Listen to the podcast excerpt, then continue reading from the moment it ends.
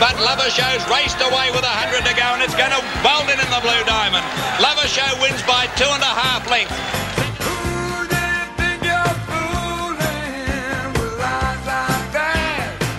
Street Cafe in front, being ridden for dear life. Street Cafe is going to hang on and win. And Brendan's broken back. Street Cafe's won at a nectar fair,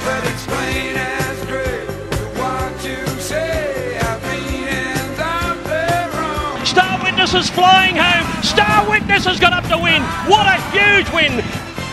She don't need diamonds. I love, I love.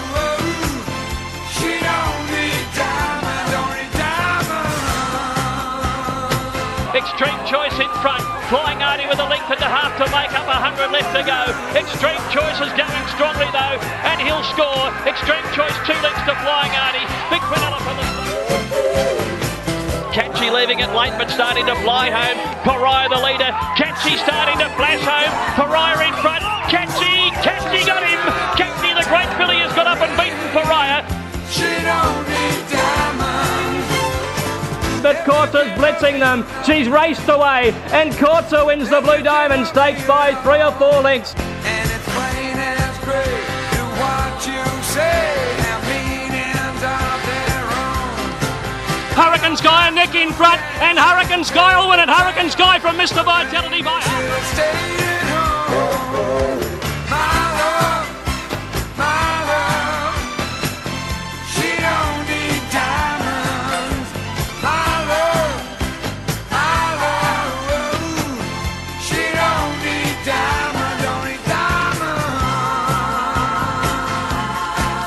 Redoute's Choice after Testarossa. Redoute's Choice has grabbed the lead, 50 to go. Draws away, and Redoute's Choice has won the diamond. Here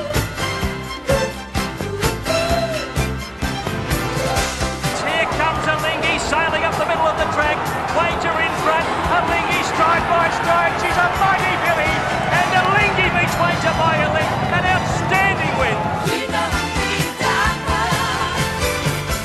But it is Sepoy who's bolted away now with the Blue Diamond, opening up four lengths. Hallowell Belle running on well, but it's all Sepoy getting home hard masthead. But Sepoy bolted at the Diamond by about five lengths. And Artorius is flying at the 50. Artorius pounces, bombs them, and wins. Artorius for ingratiating photo.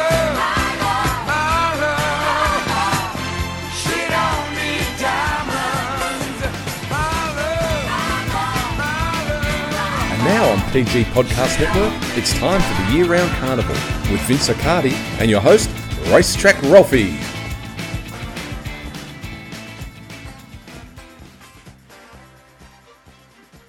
G'day, thanks for buying our preview edition of the fantastic Blue Diamond meeting. Bit of Chris Rea and some of the greats of yesteryear to kick us off with Vince Accardi from Daily Sectionals. Good morning, mate. Hey, good morning, Ralphie. Oh, is it octagon or are we in the in the ring? Which one? The squared circle. Oh, Octagon's always the best. It's the modern age thinking in it. Absolutely right. So, before we get into Caulfield, we did promise a bonus race of the Hobartville at, uh, at Rosehill on a uh, on what might be a heavy track. So we'll, we'll actually have to keep this reasonably tight. But there's some really good two uh, sorry three year old colts rather. This will be the main lead in for the Randwick Guineas in two weeks' time. Of course, Militarized ran second earlier uh, this week uh, to to the superstar in Fangirl, but the market's saying that. Tom Kitten is going to progress. You said after the, his first up run, Tom Kitten was going to progress, and really, him and NCAP are the two class horses to date. What's your expectation levels tomorrow, assuming we've got a slow track, and we'll obviously talk business tomorrow? What you, you, do you feel it might be worse than that? Well, we- I'm saying we don't know. it's, it's what we do. The, the, weather, the bureau's predicting good weather to, uh, today and tomorrow. Good rain, and that is.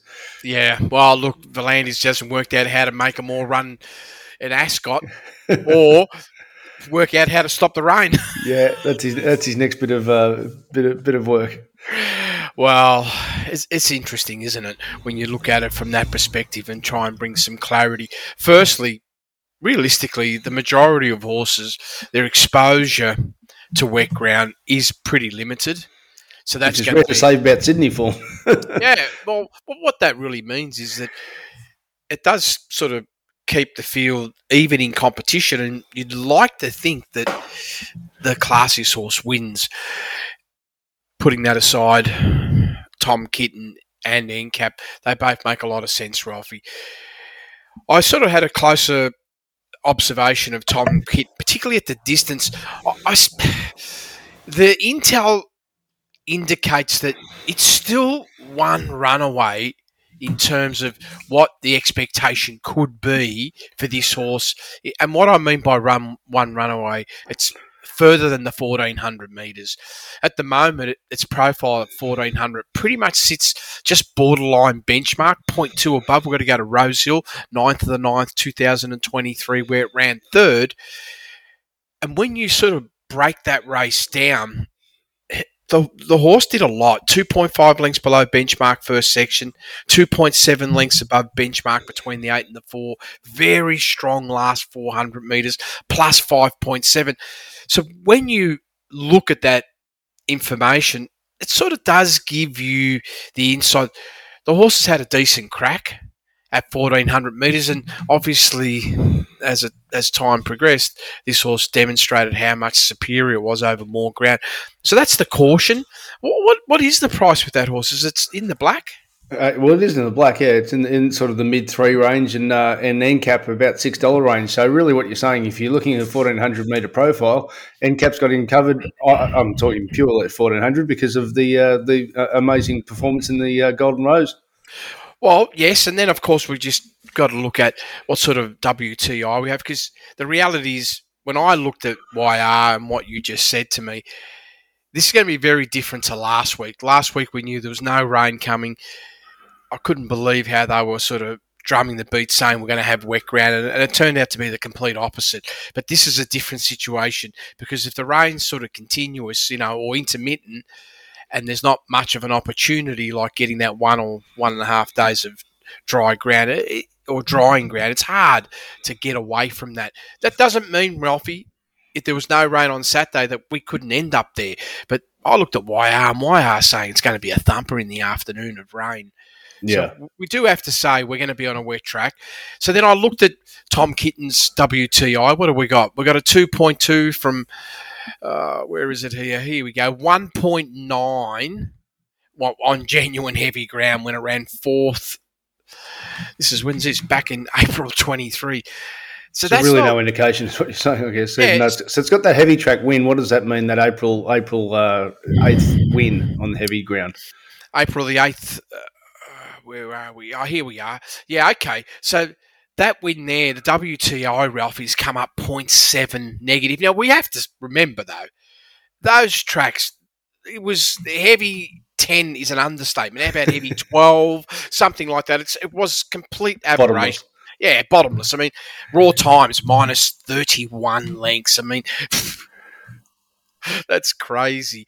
So I, I, want to be a little bit cautious from that perspective, and, and not I'm not going to throw the horse under the bus from a wet ground point of view. But the reality is, we do have at least one run where the horse is better than benchmark in terms of his WTI, so we've got some capability.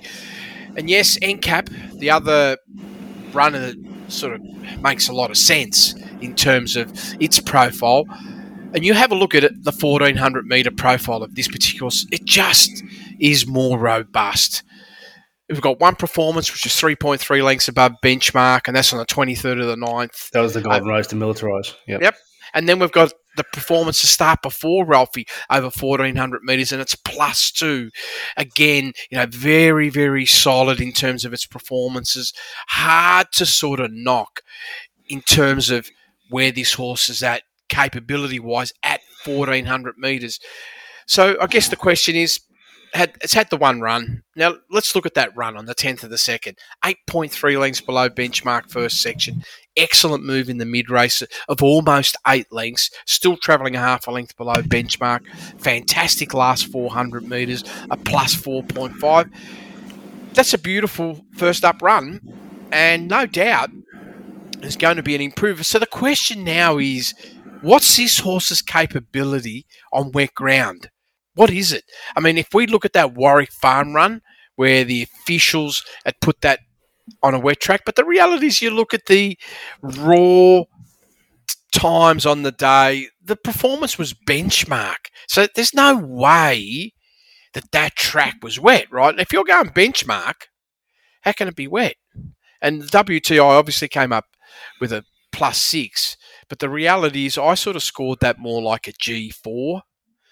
So if the track, you know, folds all the way backwards, then you know this horse is definitely going to be able to handle that. And also, maybe if the track's wetter, well, there's nothing to say can't handle it. So it's there's always this level of risk that you have to consider. And we'll talk about you know the betting aspects of that tomorrow and how myself personally want to take because this is a race I actually do want to bet in. My question marks, which will hopefully we'll be able to you know clarify tomorrow, is we've got to make the separation of ground versus their performances and what's the proper engagement for betting. And then if we move away from that, Ralphie, what have we got?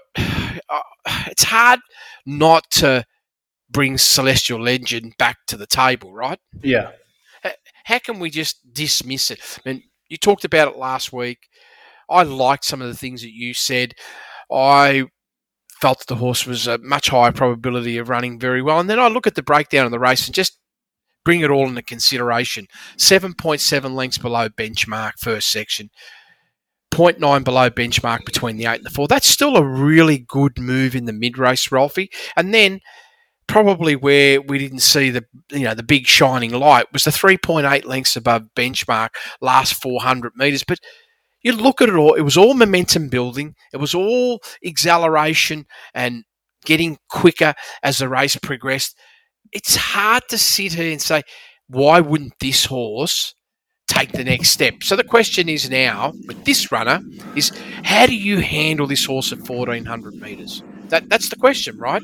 And there's nothing in the intel that says it's going to be no good at 14. In fact, I feel the opposite. I feel this horse is going to be like a shining light at 1400 metres. And possibly we may, may start to see what its true potential is at this distance or longer even. And just a little sidebar, Gee, Kerrin McEvoy's on fire the past two months. he, was, he was struggling to ride winners in Sydney. All of a sudden, he's, he's had a huge summer. Uh, I'll just finish off very quickly. Takasa, we put him in Sizzlers when he won first up. It was a very good performance, but it was a maiden. We weren't expecting him straight into this type of situation, but it was on soft ground. So, what sort of upside side have you got for Takasa? Well, obviously, for this particular horse at the moment, all the profile sits, you know, borderline benchmark. The race matrix is sort of indicating that it's probably a little bit worse than that, which I don't like it when I see that, right? Because usually I, see everything in the opposite direction. That I'm a bit tighter with my scoring, and the Matrix has it a little bit better. Who knows? Maybe it's going to be a star on the wet ground. Right? Yeah. Maybe. But we look at that run at Rosehill, first lifetime start. It's probably unfair, but that's genuine wet ground. This is probably the sort of wet ground I'm expecting to see somewhere within that range. I mean, that was minus 19, right? 19 lengths below standard. Yeah. So we're confident that's a wet track, right? And it was a 2.8 WTI. It was his first race start. Don't want to sort of say that's where the horse is at. The reality is this horse may be a, you know, just a, a superstar in the wet. Who knows? Maybe there'll be another horse. And this is the challenge, right? Who's the horse? Who's the wet track star? Did you find one, Ralphie? I can't. No. Right. Right. All right. Okay. So uh, we'll leave it there. But basically, it, it seems like from a 1400 perspective, NCAPs uh, at this stage, the, your uh, thoughts. We'll talk more this more tomorrow from business. But uh, Absolutely. so respecting the upside of Celestial Legend and also Tom Kitten on track for the Randwick Guineas. Would that be a fair summary? Absolutely. Yeah. All right. Beauty. Let's get into Caulfield. Nice and easy. Four, four metre rail position should be good weather. Uh, we've got a bit of a break from the heat, which means we can just uh, the trackman can reassess and just do his own thing. Twenty one degrees tomorrow, so uh, mild wind. It'll be perfect conditions with the rail out four. How are you expecting the track to play? Well, more of a lot more of what we started to see last at the last Caulfield meeting is that we're going to be into these lanes. Four you're traveling two, three off the fence, coming around the bend. You're already in seven. It's so easy to get into the lanes from there, Ralph. You just got to find another three spots wider, and the, we're at the beginning of the the fast lanes. And I do have a high expectations of this is what we're going to see. Of course, in the very small fields, there's a couple of those where maybe the pace might be ridiculously slow. That might be a challenge, and we probably have to give consideration to the on pace leaders. The, this two-year-old crop's really started to emerge. That, that, that's a good thing. A couple of times we've done those preview podcasts, and we, have put the, the blue diamond almost at the back end because uh, because really we've had a couple of years where there, there, sort of haven't been a lot of lot of strong data. But wow, we over the past month, uh, some real qualities started to emerge.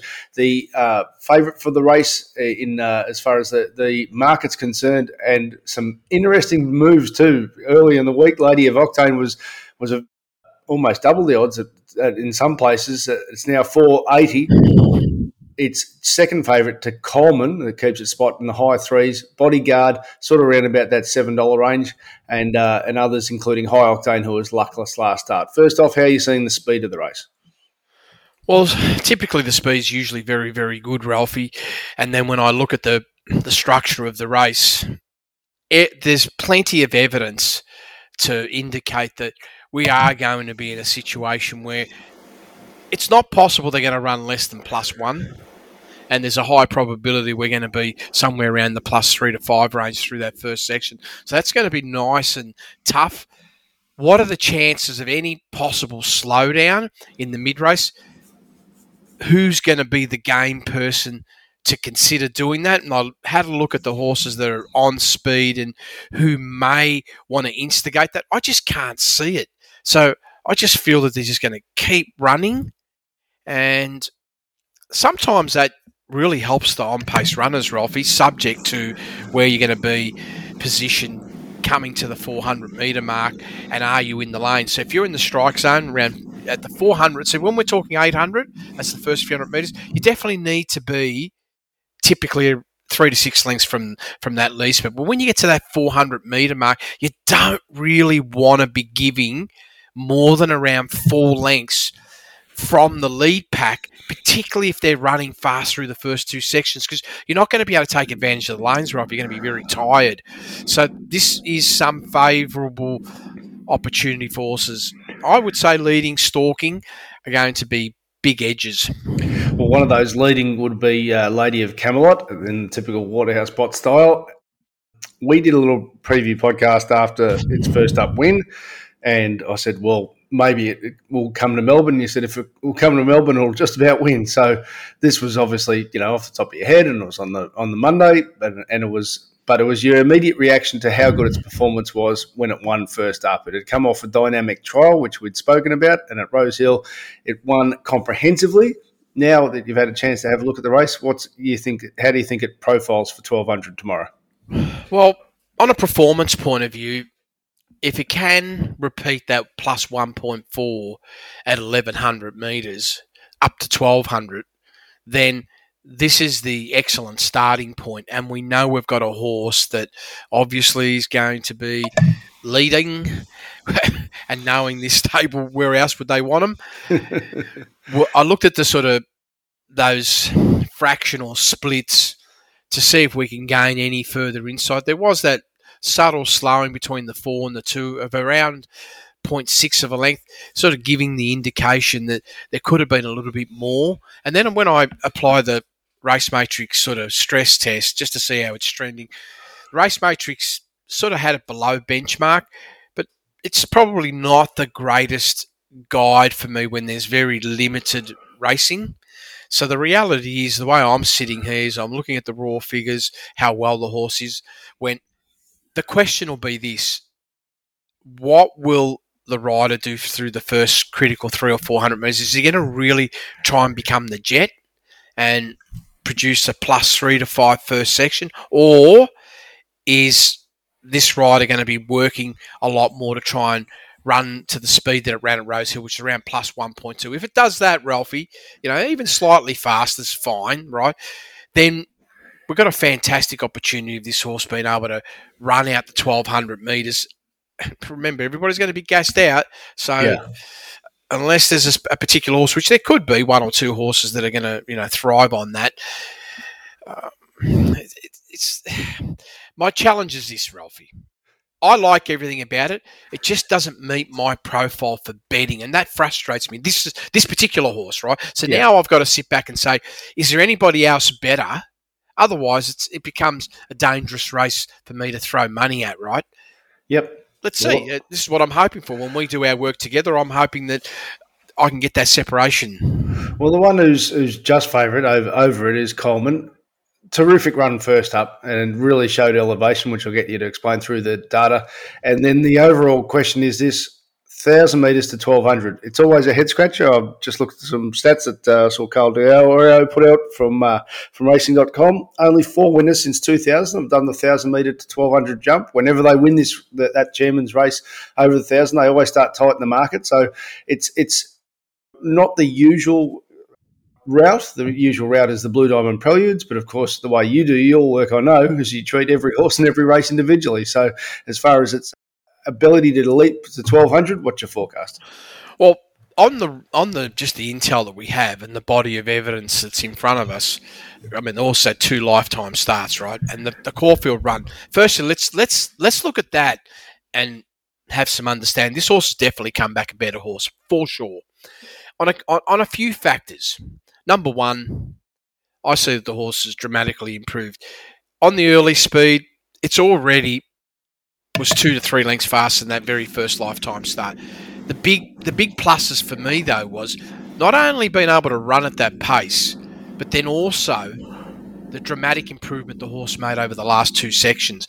If you look at particularly between the eight and the four, last start it was 2.4 lengths above benchmark. I mean, it's no you know uh, skyscraping number above, but the reality is you're going with good speed. It was six and a half lengths faster than its first race start in that section, and then there was no weakness. The horse actually ended up with a 4.4 above last 400, half length slowdown between the four and the two, and that was 2.4 lengths faster. But I combine them together, Ralphie, and have a look at the overarching number, saying, okay, if I combine that last 800 sustained speed, what materially improvement have we seen overall? And it is a thumper, Ralphie. It's about eight lengths, and that's not even considering how much we want to factor in because it went two and a half lengths faster as well, right? So that makes it almost a dozen lengths, right? And then we've got to also give a little bit of consideration for that subtle slowdown between the eight and the four. So we have a, a very, very different horse. So the challenge is this, though. You know, I know there's a stat, and it's it's what was it? Twenty races, twenty races. So imagine putting your life thoughts about the twenty stats that that could be quickly. I mean, it's not enough, Ralphie, right? Yeah, yeah, of course. Right. You, you run any model, it's a dream. So it's a dream of bullshit, right? is what I mean to say, right? What's more important is this: this is every race is new, unique, and it has its own set of circumstances. So the way I like to look at it is like this: okay, let's say that horse comes out and can travel at 1.4 lengths below benchmark. Where will that place the horse in running over 1200? Well, if they're running plus five, it's going to be around six lengths off the leader. So not impossible, is it? Right? Yep. If they're running plus one to three, the horse is just outside the stalk zone. That's dangerous, especially with this rider. That's very dangerous. I, I would think Mellum's intent will be to stay in touch. Well, but he'll just naturally be in touch, Exactly. Yeah. right? He just absolutely will naturally be in touch. So, oh well, maybe that can guarantee better odds. Possibly, maybe that can also um, break the pattern and make it number five of twenty. I, I don't know, Ralphie. Yeah. right? Because I don't really look at that too much. If it was a thousand stats, I'd be a lot more interested in saying, "Jesus, only four horses out of a thousand. Well, that's not good, right?" and I'd be nervous. But I, I, I, anyone that likes this horse, it's hard to knock. I, I can't knock it in any aspect. Yep. So you got most advantage at the moment in your early edition of Bodyguard. Super first up win. And my thoughts are that they really wanted to put that score on the board, the Group 3 win, because it's a Colt. It went for a bomb at the Inglis sales. Bang, that's the box ticked. But can it do it again a fortnight later? Generally, again, I'll go through the stats and you can pull it apart. But the preludes are the generally the better lead in, and particularly when the uh, when the um, the faster division, and the, these colts have been faster than the Melbourne fillies leading in, and that's just a logical thing because the faster horses generally win. Yes, well, until I got an email yesterday from someone that um, was probably the two horses I was really honing in. So we're still going to hone in on one of them. I was thinking bodyguard, you know, like how much is this horse going to improve from last run was the first thought that I was thinking of. And the email came across and saying that the horse is potentially lame. And that's not a good sign. Well, it's a signal versus noise thing, Vince, because of course, you know, if we had the same discussion, we probably did before the Caulfield Cup. Yep. Uh, without a fight was under a vet check as well before winning. So, you know, sometimes it's signal, sometimes it's noise. Yep. That's quite possible. Two year olds, though, as we know, they're all a race to race proposition. Yes, so, yes, fair point. We, we, we've got to take that into consideration under that the, the scenario we're in. And while it's not the be all and end all, all information creates some is of more value than others, right? Yep. Like I would have the lameness as more value than the stat, right? Yes. But on the flip side, that doesn't mean the horse isn't going to turn up and pass that vet inspection and be fine, right? That could also happen, right? I mean, two rods generally go fast and hard. But firstly, that last start performance, Ralphie, 0.6 of, above benchmark. Race Matrix franked it good speed through the first section. We talked about Coleman and its first section, but here we are. This horse is going 1.6 lengths below benchmark through the first 600 metres. Not a big move between the 8 and the 4, but still going faster. Overall, last 400 was above benchmark, but what we did see is we've seen the taper over the last 200 metres of around 1.6 lengths. It was a half a length below benchmark, but it peaked between the four and the two, Ralphie, plus 1.1. Then we've seen the, t- the deterioration. Generally speaking, particularly from this stable, right, you would be looking at this signal as being, oh man, this horse could jump at least two lengths in improvement from that run to this run, which sets it up as being absolutely the one of the perfect candidates for 1200 and winning. Now, now I'm going to be the opposite side of the coin. Imagine if it is possible that the horse was a bit lame and that was the reason why there was the taper. So you do have to give that some consideration and say, oh, well, that's not good, right? So you have to sit down, give that some more thought. We'll wait and see till tomorrow morning and see what actually happens. Obviously, everybody's desperate to run. Hopefully, the horse is spot on and we don't have to worry about it. So, well, uh, I'll, I'll, go away from the most advantage at the moment and go to the stablemate who was luckless in that race, high octane. We often say, beware the unlucky runner. The what I what we can say from a fact point of view is he did go faster in the first two sections before the gate never opened, and also there's here's a stat for you, Vince. the uh, capitalist beating the odds on when Blake Shinn rode it for Team Snowden before winning the Golden Slipper, and I think they also did that with Sepoy, beaten as a favourite before winning the Golden Slipper. So it is it has been seen before that a beaten favourite into a big grand final for a two-year-old is not necessarily a negative. In this case, we don't know how good it was, but how how much did you project forward from its Australia Day win on debut off a good trial? Well, the first thing is because you brought up the horse Sepoy, right? Yeah.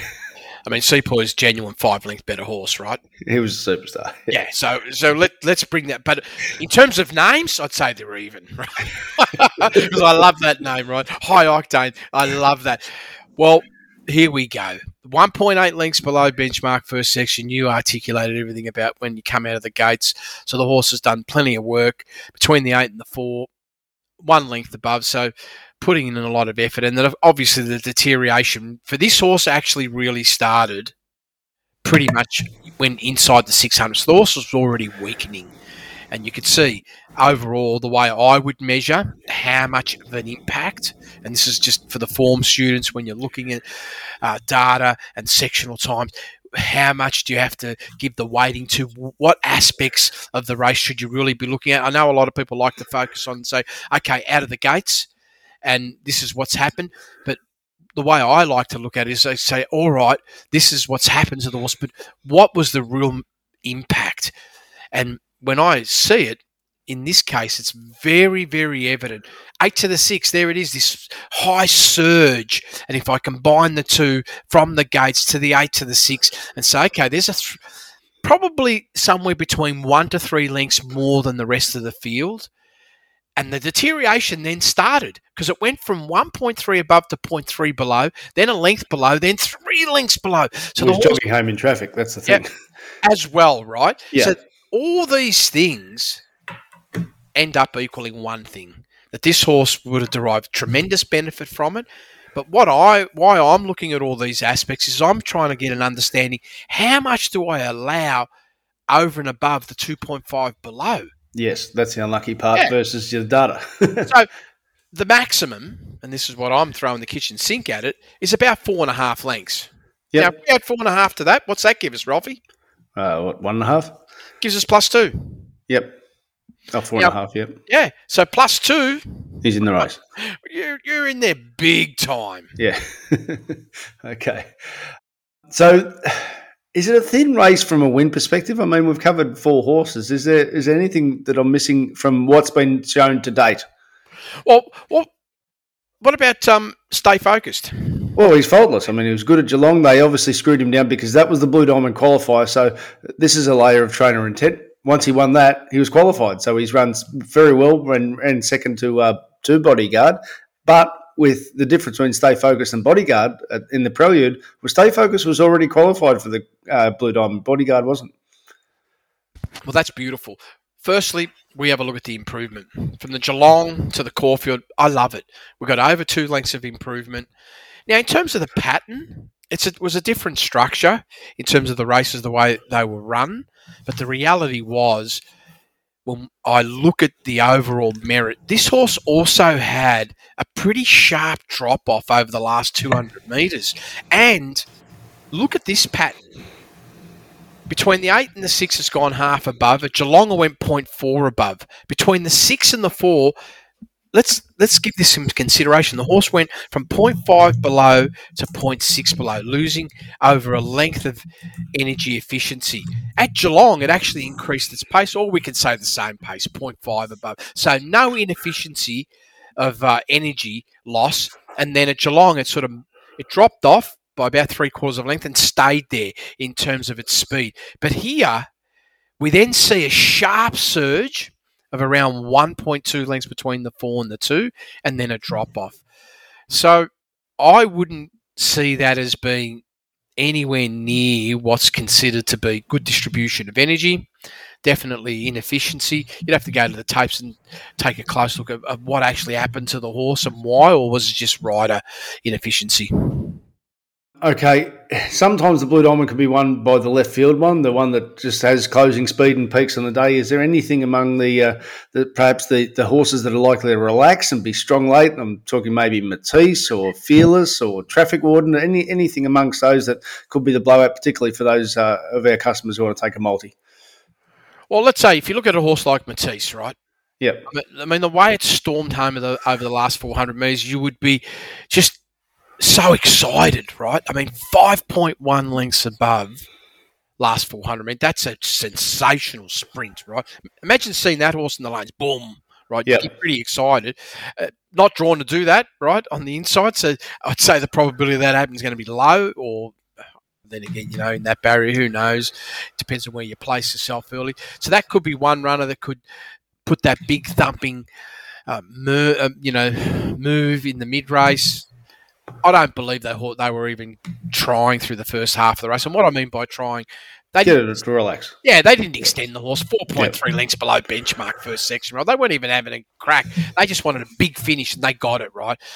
Perfect taper into a grand final. Who was the other horse that you were saying, Robbie? Well, I should go from that to actually uh, in Anisa, uh, number th- number twelve, because Damian Lane Road Bentese also rode Anisa. That was when running second to Coleman over the thousand, and he's cho- he's chosen uh, in in Anisa. So, what type of uh, insight can you have, maybe from a matchup point of view? The market has got Anisa shorter than uh, than Matisse. Well, maybe the stable, the rider's got something to do with that Yeah. as well. If I'm just looking at pure intel, its profile doesn't indicate that it's better than Matisse. It- It's particularly on the way it's finished. But what we can see is this two and a half lengths below benchmark first section. Again, nice pace. Between the 8 and the 400, we've seen an increase in speed going plus one. Last 400 metres, fantastic. 4.3 lengths above, but no drop off in distribution of energy, Ralphie. Everything pointed to they've just let's go, and it kept going. And hard to fault that type of performance. So now it's just got to make that transition up 200 metres. You know, it's got some capacity of being able to hold good speed early, which sort of for me it indicates a little bit like a couple of other runners that you're going to be able to hold a really good spot in running, and you've got the right rider on board. So from all those things, I would say all positive. But what about this other horse? What price is uh, number 14? Uh, Kuri- Kuriyangi. Yeah, that's why I wanted to handball that to you, right? and you've done it beautifully. So the, it's mid-teen odds. Brett Abdullah flown in from Hong Kong for the ride. There's a fair sign of confidence for it. Well, I like the stable as well, but this is crazy. Let's have a really good look at this run at Caulfield. 1.1 above benchmark. Savage slowdown between the 8 and the 4 of almost four lengths, Ralphie. And then rebounded. To me, that's very, very hidden. And I see nothing but an explosion coming. And then I look at what it did at Gawler. like I'm just sitting back here saying, what happened here? 8.2 lengths below benchmark first section, and then comes to Caulfield and runs almost 10 lengths faster through the first section. So at Gawler, it's gone 8.2 below. It was Two- track work. It was on against three three runners. Yeah, that's exactly right. Yeah. Exactly right. But what do we get to see? We get to see what's under the bonnet, Ralphie, right? The squeeze was 10.4 lengths. That's fantastic. The sustained pace as well, particularly over the last two sections, was awesome. And it got the complete complete reversal last start. So this is a, to me, this is a very dangerous horse, and probably if there's anything I don't like about it, it's a little bit like Matisse. I'm not in love with the one and two barrier draws. That's all. Yep. Okay, one to put on the table there, and we'll talk business tomorrow. and We'll hopefully have some more clarity about uh, uh, about bodyguards' uh, position in the, race. The second blue, uh, group one that we'll look at is the Oakleigh Plate. Vince, they go like Oakleigh Platers, is the racing saying. How fast are you forecasting the speed tomorrow? Oh, it's it's a, great race, isn't it? it is, Mr. Magic. Is that your start? Your Yeah. starting point? How, you, you must have ESP because that as soon as you said that, I just straight away went back to Cyril Beachy, Mr. Magic, and was still like, I guess. Oh, I'm gonna. Oh, I don't. I'm not gonna say starstruck, right? But I was in awe of how a trainer had so much confidence on a hundred to one pop, and was urging me to go and back that horse, right? And I couldn't understand why until he explained it to me a little bit later, and probably that's when I fell in love with the clock even more, right? And it, it didn't win; it ran second, but hundred to one, Ralphie. He did say to me going back at each way. So That's when you started putting the place on side, yeah. yeah, well, no, I, I wasn't smart enough then. I was definitely uh, pretty wet around the ears, so I might have thought I was smart, but I certainly wasn't. Let's just say I had at least 30 years of experimenting. Fair enough, too. All right. So, what's the speed like tomorrow in this uh, Oakleigh Plate? Well, We know, here, we know there's some fast horses. well, I'm looking here. One length, two lengths, three lengths, four lengths. Could we even go plus five? Three to three to five's got to be realistic. It's got to be realistic. There's at least three. Well, there's probably five horses that want to work out who who owns the front, and then I look at where they are in terms of gate speed, like what lanes you're in. What can we expect to see out of that first couple of hundred meters? Who are the riders? Who's the one that's most likely to make a mistake, right, and, and overextend and create more havoc? Everything sort of points though. we're on with pace, and that actually can make this race a lot easier. Well, you see in the uh, early edition of, of Race Speed Profiles for our, our customers here, if you can just look at that that little uh, red red uh, red square above, above uh, uh, the uh, the rest of the field, IVR forecast two point eight. Well, once you put that, there's a lot of horses who can't run two point eight, Vince. The sad part is, unless we get a, and this is again, I'm just sitting here, and and the memories flood back. It's when I first started to realise about the lanes. Yeah, Was it Warham that won the 1100 metre Oakleigh Plate out in the Warren, yeah, yeah. and just you know a, a phenomenal odds. And Ed, I said, Ed, this cat win. I I don't want to call it a cat because it's won an Oakleigh Plate, but I did say that right. But in the moment, I was going, "What? Impossible!" And and I go, "Yeah, how did this horse win this race?"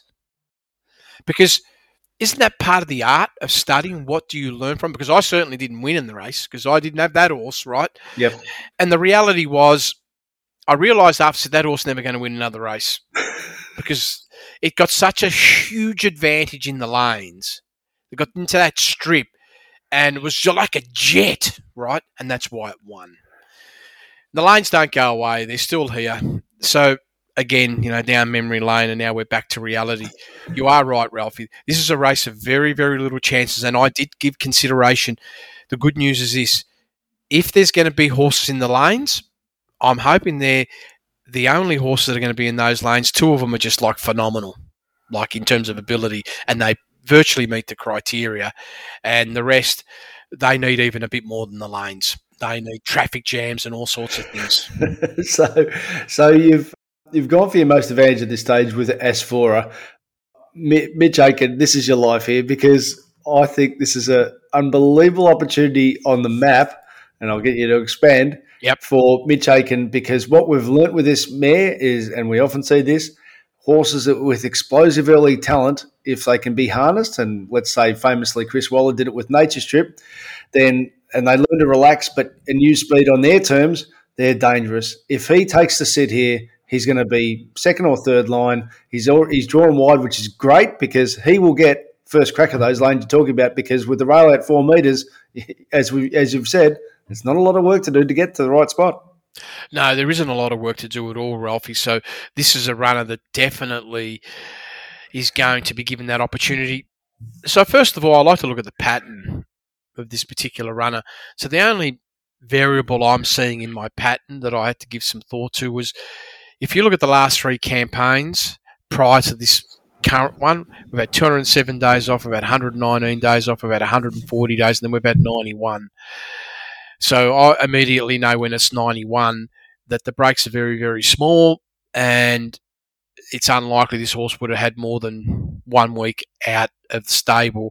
It's probably more like a few days. So I have to give all that some thought, consideration about what does that mean coming into this race. But if we're looking at pure performances and not giving any other merit to other aspects, then the reality is the way the horse dropped off over the last 200 metres of around two lengths. And if I take that as pure conditioning improvement, well, we're going to see this horse run very, very close, if not at least every bit as good as the 3.1 it did at Caulfield in October. And that was this track, this distance. And now that day it led, but it was a small field. It did the right thing, controlling the race. Doesn't need to lead tomorrow, I guess, is my, my point. And if there's horses like Najim Sale, why don't you let it take you into the race rather than try and uh, try and break it open? So I think I think that's a perfect barrier for it, barrier eleven. It should be. It's just all you've got to do is you just got to jump clean. And if you jump clean, then your opportunity is going to be there before you. And I agree with you, Ralphie. As long as he's not got these ideas about that I'm going to go across and try and get to the fence, that's bad. Right? Yeah. He just needs to blend. And it, it, what do you got? You, you, you don't even have a turn, really, do you? You got one bend. You just guarantee, yeah. yeah, just golden lane, right? That's Yep. what, and the, and he should be able to hopefully sip, get the card in, right, and not have to go and say I'm going to throw all the energy at it to try and cross the hole. He doesn't need to. You're right, Ralphie. So it's all about the ride for this horse, and a little bit of uh, consideration to be taken is is this horse is the confidence level really high that that's what's going to happen, or is this horse not going to be able to come back to what it did that campaign because the break was a lot less? Well, everything points to today being trainer's intent. We spoke about this two weeks ago, and I just said "Mm, I reckon Henry Henry Dwyer, rather Henry Davis. There's an ironic uh, flashback. Henry Dwyer has learnt from last year, uh, first up in the Oakleigh Plate, whereas this time he and Uncommon James was second up. Uncommon James won the Oakleigh Plate. This time he's second up, peak peak performance, and I read that uh, if it wins, it's going straight to Royal Ascot. So everything's everything's it's grand final day as far as trainers' intent goes tomorrow. Let's see what happens there. King's Gambit is a horse. When we spoke about some uh, horses, we really we did a podcast just on horses we really want to see emerge this spring. You said this could be the this could be the new rock star. Barrier one, though, I'll get your thoughts there. Uh, Jamie Kah, we know your thoughts there. So, how does he evolve and look as far as being set for this race? And they'll be keen, Group One, on the offer for a colt. Well, firstly, if it was drawn where Asfoora was drawn, Yes. oh well, I'm pretty confident it'll beat it would beat Asfoora. Yep. That very confident it'll beat it. Drawn one, oh, I can't have the same beating of the chest, right? But goodness me, Ralphie, that let's seriously think about that last start. Was it was seeing believing seven point one lengths below benchmark? First section. This is the last start in October, right? At twelve hundred meters, three point five above between the eight and the four, nine point five lengths above benchmark last one. Imagine what this horse would do if it was in the lanes and just had space to itself. It would just be a Bunsen jet, right? Late, and mind you, that's off that pace. But have no illusions. This horse can still run a rock solid plus five off speed that's at least three, four lengths faster than what it faced that day. Yep. So, so it's a three and a half lengths above benchmark horse in terms of its class capability. So make no mistake, this is the horse that's coming in with the highest class profile. Doesn't have the best draw. Oh, yes. What will Jamie do? So this is the challenge, right, for this horse. The, the stable, everything else is, uh, you know, it's all big ticks, Ralphie.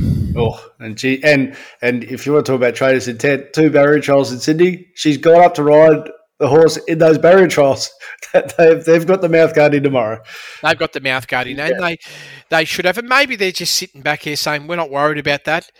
Yeah, you you know the story, Ralph. You need luck, right? Yeah. Can this horse still get into the lanes from from there? It depends on what Jamie does, right? Just, that's it. If she just stays on the fence all the way and waiting for the luck to and the split to come in the home straight. That's you need a lot of guts, but yeah, it's Yeah. sad. It's sad because I sit here and say, "Oh, there's potential to make a lot of money," but I'm just looking and saying, "Oh my goodness, why, why would I have that brick wall?" Well, uh, one horse that did get in the lanes last start clearly turned up fit, and clearly Blake Shinn's going to have to do the same tomorrow because it's Kalos. He's an insane price. Uh, so, what did he actually do in beating Asfoora this track, this distance, a fortnight back? Yeah, I find this uh, quite quite surprising. That why is this the case now? Wait. wait. Oh, what happened to the weight? Well, he's, he, I'm saying that's why the price is because he's carrying 58 kilos. Oh, what did he carry? That oh, I don't know. I mean, what did he carry when he won? well, he carried 58 and a half kilos. So apparently he's going to be slower because he's carrying the same weight tomorrow. It's going to be slower. Okay, okay, rightio. New to the game. I'm learning. I'm learning. I, I, I- should go back to my old toolbox when I used to spend 30 years doing weights and measures, and maybe I'll be able to crystallize all that that you just said to me. But here's the facts 3.6 lengths below benchmark first section. Beautiful in the mid race uh, with the weight gone 0.3 above. And I'm looking for the where was where'd the weight stop at six point four lengths above benchmark last 400. Okay, we can allow something for the lanes, but the horse is getting the lanes again. Yeah, It's getting the lanes again. There's only one thing that stands in this horse's way, Ralphie. If it can overcome that run, because it was it was it was fair bit of effort, right? Yeah. No, I need to just give this a little bit more thought to see whether there's been anything that the horse has done similar in the past. But everything points to a repeat. A repeat means you're in the finish. Don't worry about the weight. It's that's not what's going to beat it. The only thing that can beat it is if it's flat. And I guess what you've articulated though too is that there's every chance that Asfoora and King's Gambit will settle in front of it in the run. So it's going to be a big. It still has to reel them in, but what you're saying is there, there's no reason if it brings what it did in a fortnight's time that that's good enough to be in the finish. Well, I just talked about King's Gambit's phenomenal last 400 meters, right? Yep. Off a speed that was about three lengths slower than Kalos and then I sort of weigh it up and say, well, if I balance it out in terms of distribution of energy efficiency, what we see is we have two horses that are very, very similar in terms of their explosion over the last 400. One's guaranteed to be in the lanes, right? and the other one is going to need miracle runs to get it right. So, and the class variation between the two, this is, we should touch on this, Ralphie, because when I look at the race matrix, we we Kalos, I, I, scored the horse 2.4 lengths above. The race maker saying, how about um, 2.8? Like a little yep. bit better than that, which is for me is exciting, right? When I see that, and then I flip it over and say, okay, let's look at the other runner, and of course this is King's Gambit, and say, okay, what's the difference between the two? There's about a half length between them. There's not much, Ralphie. About a half a length. That's it. One's fourteen dollars, one's four forty, uh, four four sixty. Um, so uh, we'll finish on this race with uh, with Benedetta. I can't help thinking this is this year's Asfoora in that really promising filly uh, turn mare. Different race pattern, sure, because it's a dropout storm home horse, but it's coming into this race first up, and it hasn't had that run that just like Asfoora last year we know it's a talent. We know it's probably still got upside, like a lot of good mares do when they get older. But has it got the right setup to run to a big enough figure? Because as you're saying, you're expecting this to be 2.8 in the low, a good quality race. Well, the horse hasn't had that many races at this distance. It's only had three, so it's not like it's had like a million races at 1100 metres. But that run at Flemington, if we go back to August of 23, when it produced a 1.3 above, best of the day. There's not a lot you can't like about that. 0.4 below benchmark first section, excellent in the mid race between the 8 and the 4, going 3.1 above. Overall, last 400 metres was 2.6 above. It actually had a little bit of a, a just a little bit of inefficiencies between the four and the two. Not not enough to sort of make a dramatic difference of around 0.4, but still just gave me the franking that this horse probably could could have put down a slightly higher score. Here we are, we're fresh. They've obviously had a, a very strategic tactic to say this is the way we're going to handle this. He's quite a capable trainer. So I sit back here and say, well, here you are. You do have to get a new PB. Is this going to be all day? So my understanding is this, Ralphie even if you don't get a new PB, you do need a little bit of bad luck from a couple of other horses for you to get victory. And we should finish with Scripper. Now we did a bonus episode on our uh, on our Monday podcast yep. uh, when it was four dollars fifty, and uh, and you just said this is insanely short. The market's cotton onto that now, even and hasn't a race since. So it's obviously just weighing everything up. It's now out to nine dollars, and he's been a summer star, but this is new gravy. It is, but the horse has been also going superbly, right? Yeah. Last two runs, you just look at it 1.2, one length above. It's very, very consistent. Loves the 1100 metres, loves this track. I mean, we talk about inefficiency. There was clear inefficiency on the 26th of the 12th. I mean, it's gone from 1.8 lengths below benchmark to plus 3.1, then lost almost three lengths. The, the question is, it's hard for this horse to put down a new PB. It's hard, right? It's not going to yep. be easy. You've got to find a couple of links, or we need bad luck. I, I just believe these horses, those last two horses we talked about, really comes back down to they need to see other horses have bad luck in running. All right, uh, this is a group one that we won't spend much time on for obvious reasons. Mr. Brightside, is there any reason that you think Mr. Brightside is vulnerable tomorrow in the Futurity Stakes? what, what did you say the target was for this horse? All Star Mile next start. Yeah, it's really weird. This this is actually a really tough fourteen hundred meter race, right? And yes, you are right, Ralphie.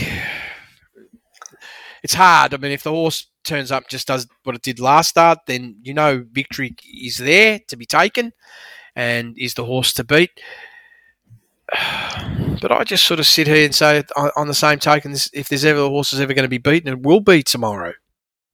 At the same time, so that's not good when I have those thoughts. I don't like those thoughts. It's not a dream; it's a thought.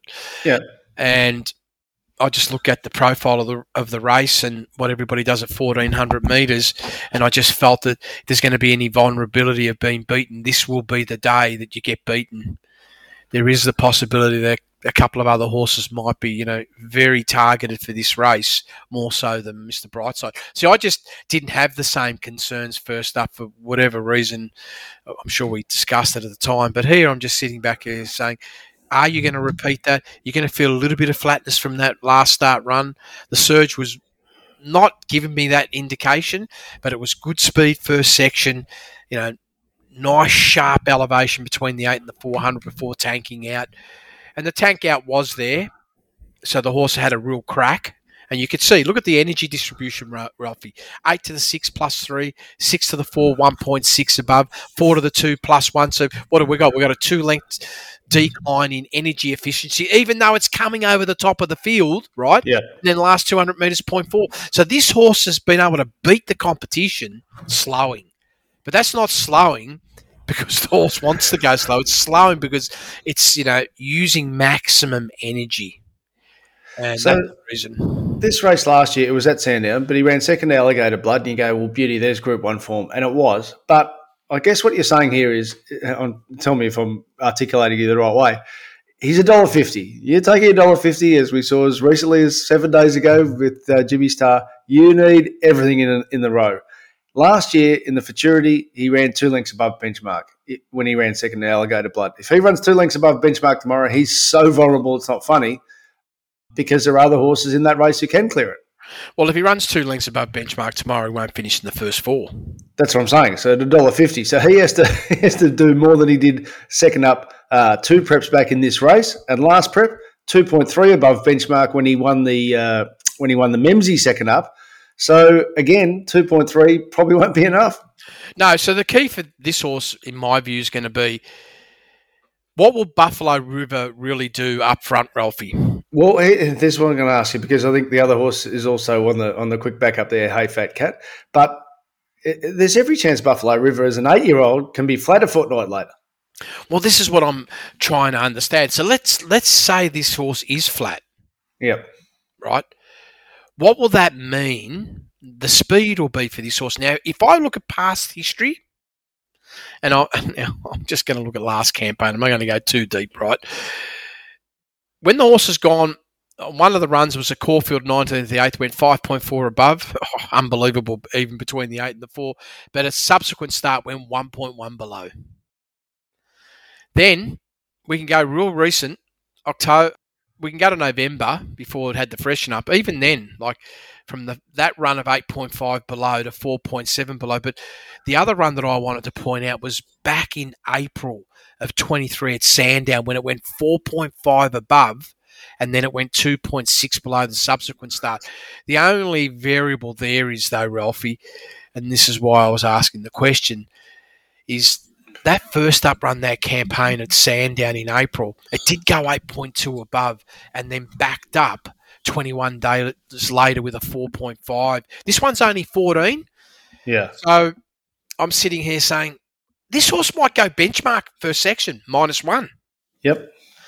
Now, the reason why I'm saying this is if that's the case, and we've got one to three lengths below benchmark, that helps Brightside. It does help it. Yeah. It does help because it just means we've got no pace early, and it's going to going to get down to a 600 meter sprint, 400 meter sprint, and as long as you're inside four lengths, you probably got the possibility of being too good, potentially. Now, is that the case, or could someone else like Mark Saru could he ensure that there's more pressure, or could it be? Well, I don't know about Jamie Kah. Will she want to own that? They're all going to just say whatever Buffalo does, we're going to do. Well, I guess what the one thing, and we articulated this on the Monday, both Pericles and Munamek were in an impossible race shape. And Pericles, unusually for him, didn't really show speed. But if he brings his Golden Eagle second, where he showed speed, I think he led, but this day, tomorrow, you know, Jamie will probably take the sit on Buffalo River. Well, all of a sudden, he's the type of horse who can who can rebound hard. And uh, and then what? Here, I'll, I'll marry it up here. It's a dollar fifty. If he does what he's done the past two starts, second up, he is vulnerable at a dollar fifty. Yeah. There you go. There's the facts. So something has to boot it, of course. so. Well, this is then it comes down to the professionalism about the illusions of the traps, right? Yep. Because that means there's no value, therefore you should be backing another horse with value. And my view always is, and I didn't have this view years ago, is no, your first instance needs to be you need to back the best horse. And unless you've got you know, plenty of conviction why that horse can't win, only then should you consider the next best option. Otherwise, you should stay out. So we're nearly at an hour. So what I'm going to do, do oh, this really? really quick. Last race, Road to Arataki, Vagrant, Revolutionary Miss, uh, Eternal Flame. It seems priced on the unlucky nature of the run, uh, but I suppose from from a business point of view or from a thing to take into account. We'll talk, talk business tomorrow. Road to Arataki's first up 1400 meter, uh, sorry, 1400 meter profile, not first up, 1400 meter profile is very strong. It's $10 odds. It had an impossible race shape first up in a fast 1200 going forward, but that can be the elevator. Well, I've got to cry. if I just look purely at profile and nothing else, and don't look some uh, look at some pattern recognition, I want to launch into this horse tomorrow, right? I want to launch into it. And then I overlay it with a pattern profile and I go, oh, it makes me sick, right? Because it doesn't meet the pattern profile. Why? 196 days from a spell. It had one, two, three, four runs. and It peaked in the third run in 1400 metres plus 1.2. Then went to Caulfield 1400, 0.6 above. Matrix saying it's better than that has 28 days off back to November, doesn't do anything like it done in the past, but used a lot of energy through the first two sections, and then has this awful 77 days off. Awful for me, right? Awful. Like, I get sick in the stomach, right? And you know, this is the problem, right? About what does that mean? Because we've done a lot of simulation work. Now, the bounce was negative, not positive, right? Yep. So it does open the door. We have seen performances when you have this type of simulation, they go negative and they rebound on the second run, right? They rebound on the second run and then that's it. So it could be possible that this trainer fluked it, right? Yep. Possible. And we get the opportunity. What price is this horse? $10. Oh, it's just a joke, right? So you now have to make a decision. We'll talk about it tomorrow, right? Yeah. From a money perspective, we've got to make a decision. Okay, how do we want to move the chessboard? But for myself, on a personal level, I'm going to call it right now. I'm either betting in this race and backing that this horse, or I'm staying out. It's going, and we're going to talk about what amount of risk should one take on it. Race six, we'll finish with this as far as the features go. And like I said, tomorrow we'll cover every race and talk business. But from race six, Peter Young Stakes, the favourite is Gold Trip and Campionessa. They're probably both high twos from Zenzella at $6. At the moment, you got most advantage Zenzella, who's come back faultlessly this time in. Foxy Cleopatra is another horse who had an impossible race shape before night back against it. Well, this is another great race. Now yeah. I understand why you and Paul were clapping hands about saying this is a good card. Oh, Absolutely. No, it is a good card. It's a great card. Gold trip, eh? Gold trip. Wow. Well, we know how good it is, Ralphie, on its day. We, we just know. This is a horse that's got super talent. What are you going to do with it? 1800. I just feel 1800 metres is a great place to start. I look at the break that it's had. It's just perfect. It's over the 100 days. I that sort of breaks all the patterns. I love yeah. that, right? And I feel very, very comfortable when I see that. So, what are we looking for? We're looking at yard. We're looking at um, has the horse had any barrier trials in? I'm just looking here. Just, yeah, yeah, it has. Okay, let's just have a look. Yep, doing, doing what else? Yeah. Um, oh yeah, that fourteen hundred. Uh, yeah, that was actually a good. Tr- that was actually a very good trial, Ralphie. Okay, so I can't knock the horse in any way at all, right? And yeah. it has to be the starting point. So who's the second favourite? Number seven. Campioness of the Kiwi. So I suppose that it brings some different form. What can you tell us about the Kiwi? Oh, well, the last yeah, the, the last start run of 2,000 metres was benchmark. So you know we are at Flemington profile form. So this horse hasn't miraculously improved. Yep. Got to brand new levels. It's running bang on its profile of when we've seen it in Australia in March of 23, where it produced 0.1 abo- below benchmark. I mean, Race Matrix was saying it's about 0.7 above. So that's where the horse is at. The only difference is last start it ran second, and it sort of brings the excitement that maybe we're a far superior horse, but that was just 0.2 above, Ralphie. Yeah, I, I, I can't get it anywhere I mean- near as short as the market. So there we go. That's interesting. And uh, like I said, Foxy Cleopatra race shape was impossible for it last start. Mm-hmm. What, what, what's your matrix say here? Because it was a big mid race, and Blinker's first time tomorrow screams intent. Mm, interesting. Well, you got the answer. Nine lengths below benchmark first section. That already creates a lot of havoc for a horse. But the mid race move to show you where you're at in terms of your conditioning prowesses, it's fantastic. It was a 11.3 length squeeze, 0.9 above benchmark last 400. But Ralphie, you do have to ask yourself the question: Where is the horse at in terms of breaks? How much more can it improve? The answer, from my perspective, is firstly, from an improvement point of view, it's hard for this horse still not to come on at least a length, and and the pattern's slightly different here. We've got to remember this horse came off a 369 day break. Yes. It's very, very different in terms of how you prepare and get yourself ready. Now, mind you, I looked at all the lead ins to that long break. It did have plenty of jump outs and trials, so they tried to get it into a position. But it's hard to fault this horse, but it, it, it's no gold trip, though, right? No, that, well, that's it. so, yeah, that, that- that's a, that's a fair bit of clarity, and we've discussed the lanes. Even though this is a smallish field, I, I reckon I know where Mark Zahra is going to be ending up by, by about the two hundred meter mark. Well, in a lot of ways, they're probably going to gift this race to the horse, the gold trip. It- it- this is the worst competition it's going to get for the season. All right, I'm, we'll not leave it knocking that. these other horses. I'm not knocking them, Ralphie. Just- We're, we've we've passed the hour mark tomorrow. It'll be ten to fifteen minutes, and we'll just be talking business. Hope you you hope you like the insights that we've given you. We like the fact that you've become a customer of Year Round Carnival. Really appreciate your support, and we'll talk in the morning post scratches.